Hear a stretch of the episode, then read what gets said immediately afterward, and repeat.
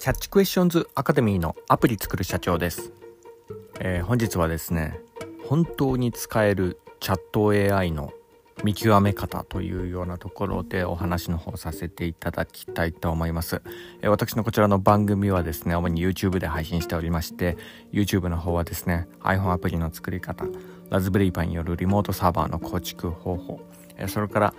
AI と英会話などいろいろ番組やっておりますんで、こういったお話がお好みというような方いらっしゃいましたら YouTube の説明欄の方ですね、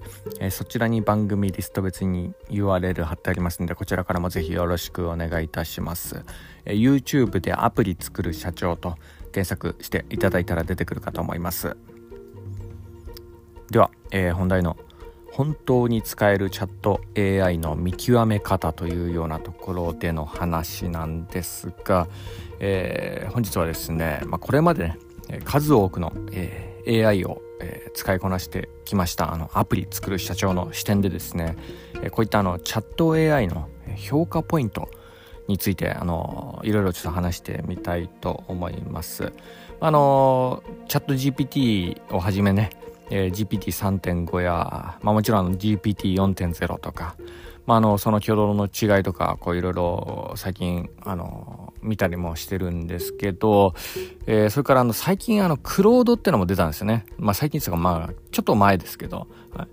い、でこれも結構使えるかなとか、なんかいろいろ目移りしちゃってるようなとこなんですけど、私自身もですね、マイクロソフトの Bing とかもね、あれも音声で返してくれたりして、その発音の練習にはマイクロソフトの Bing とかいいかなとかね、英会話のね、っていうのが結構厳しめなんですよ、マイクロソフトの Bing で、普通の会話だったらあんまりやりにくいんですけど、ちゃんと正しく英語発音しないと認識してくれないっていうのが、逆に英語の練習に良かったりもするんですよね。チャット GPT とか、あれはですね、本当になんか発音が悪いような、ジャパングリッシュみたいな、ザ日本人の英語発音みたいなもんでもですね、意図汲み取って、ちゃんと英語を英文化してくれたりするようなとこがあるんで、それはちょっとその英語の学習としてどうなのかなとかね、いろいろ考えちゃったりしてるようなとこがありますけど、はい。それからGoogle のね、Bard とかも、ちょっと、やっぱこの辺もいくらか使っといた方がいいかなっていうのは、やっぱ検索ツールと結構相性がいいんでね、この辺もいろいろ触ったりはしているところでもあるんですが、とにかく皆さんね、いろいろチャット AI が世の中に出てきて、いろいろ悩まれてる方とかもね、結構多いんじゃないかなっていうようなところもあるので、そもそもこのチャット AI ってどういう時に使えるのかなみたいなね、そういうようなところとか、巷でよく疑問を持ってる方とか結構いるんで、そういったところからですね、今回ちょっと話してみようかなというのは、ところで今番組始めたわけなんですが、よくね、よくある質問としては、何かとGoogle 検索と比べられちゃったりするようなところがあるんですよね、チャット AI で、このウェブ検索とかとですね、比較すると、チャット AI ってあんまり使えないんじゃないかなみたいな感じでちょっと誤認してる方とか結構いらっしゃったりするようなところもあって、で、これはですね、そもそも論的にこのチャット AI の使い方自体をね、ちゃんと理解していないんじゃないかなというふうに思えてしまう節もあったんですね。皆さんが、結構IT リテラシー高い方多いと思うんで、私のこちらの番組はですね、主にアプリとかの開発者の方とか結構よく聞いてくれたりするようなとこもあるので、そういった方だったら、言うまでもないようなことかもしれないんですけど、とにかくね、チャット AI はですね、いわゆる答えがね、はっきりしているような、いわゆる辞書的な情報ですよね。そういったものを、探すものではないんですよね。そういうようなものを、そういうような情報をお探しっていうんだったら、ウェブ検索、Google 検索した方が全然早いんで、っていうか的確な情報にたどり着けると思うんでね。そっちの方が全然いいと思うんですよね。で、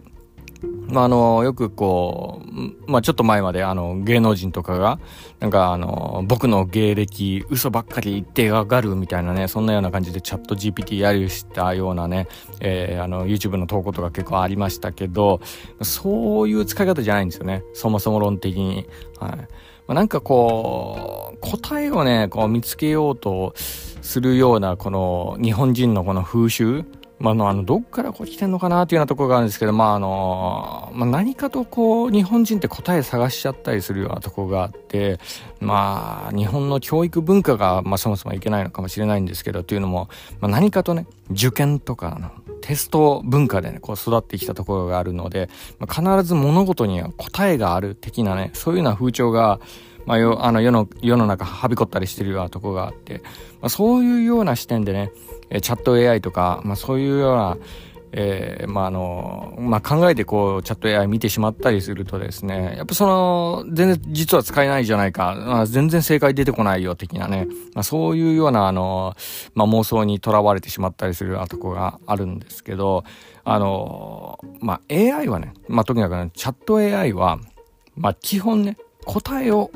得るものではないっていうようなところ、ここはねちょっと肝に銘じといてほしいなというようなところですね。答えではなく、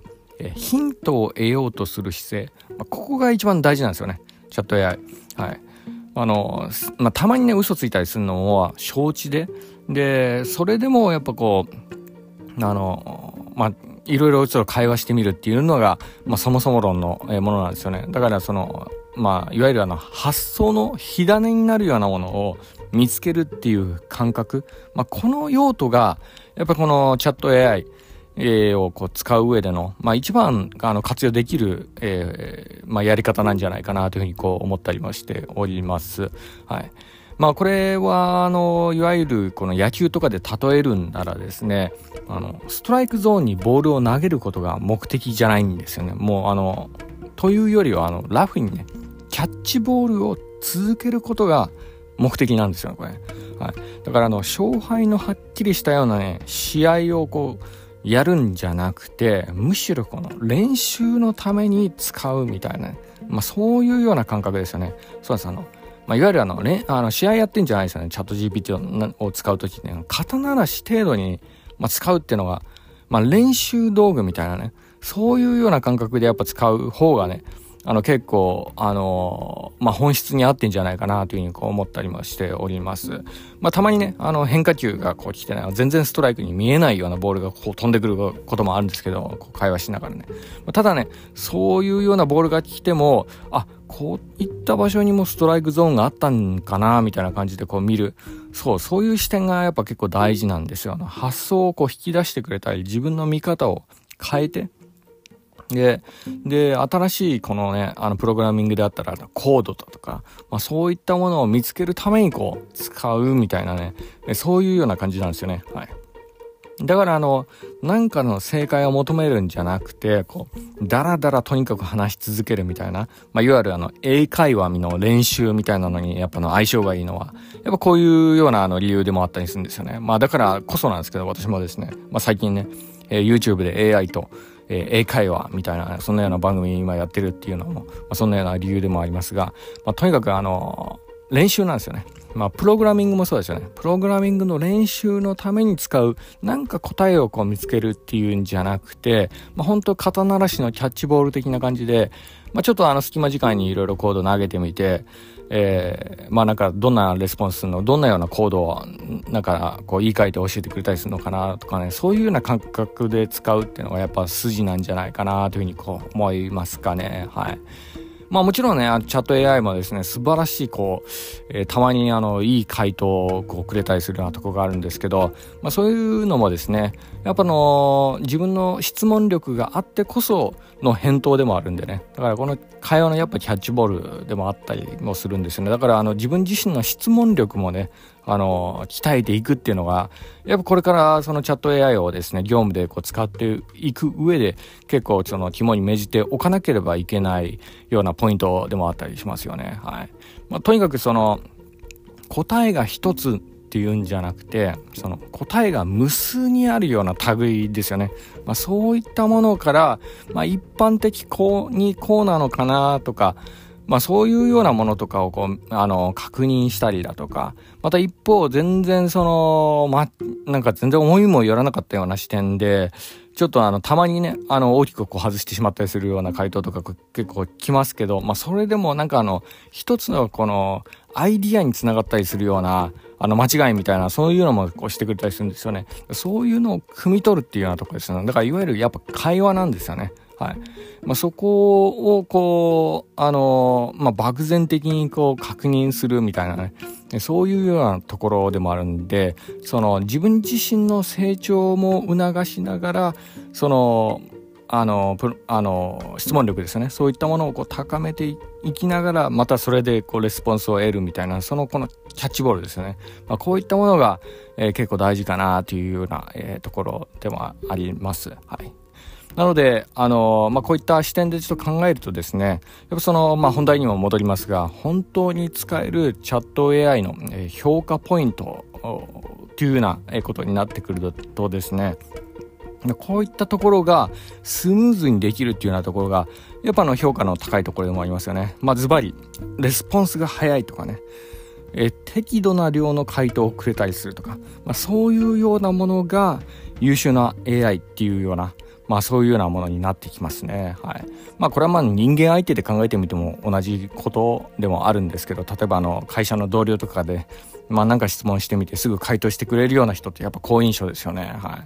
で、ただ一方ですぐ回答してくれてもですね、それが全く的外れな回答で、なんか長くダラダラと語られたら、それもそれでね、あんま良くなかったりするようなところがあるんで、やっぱスピードと適度な量で的確な回答、それを会話のね、腰を折らないようにど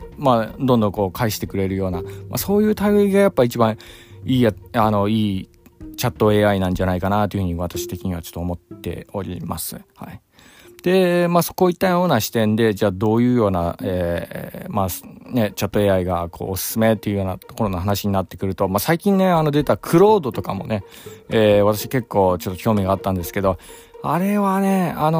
結構トークンいっぱい使えていいみたいな、そんなような声も聞きますけど、レスポンスがちょっと遅いんですよね。はい。ここがやっぱちょっとね、チャット GPT とかに比べちゃうと、見落としちゃうかなっていうようなところでもありますかね。はい。うん。なので、スピードはやっぱ大事かなというようなところは、私なりの評価ポイントでもあったりもします。はい。また、もう一つ、評価ポイントとしてはですね、一発でなかなか解けないような難題を、チャット AI に提案してみて、その返答とかもね、いろいろ見てみるっていうのも結構いいかもしれないですよね。そういう意味ではプログラミングのコードとかね、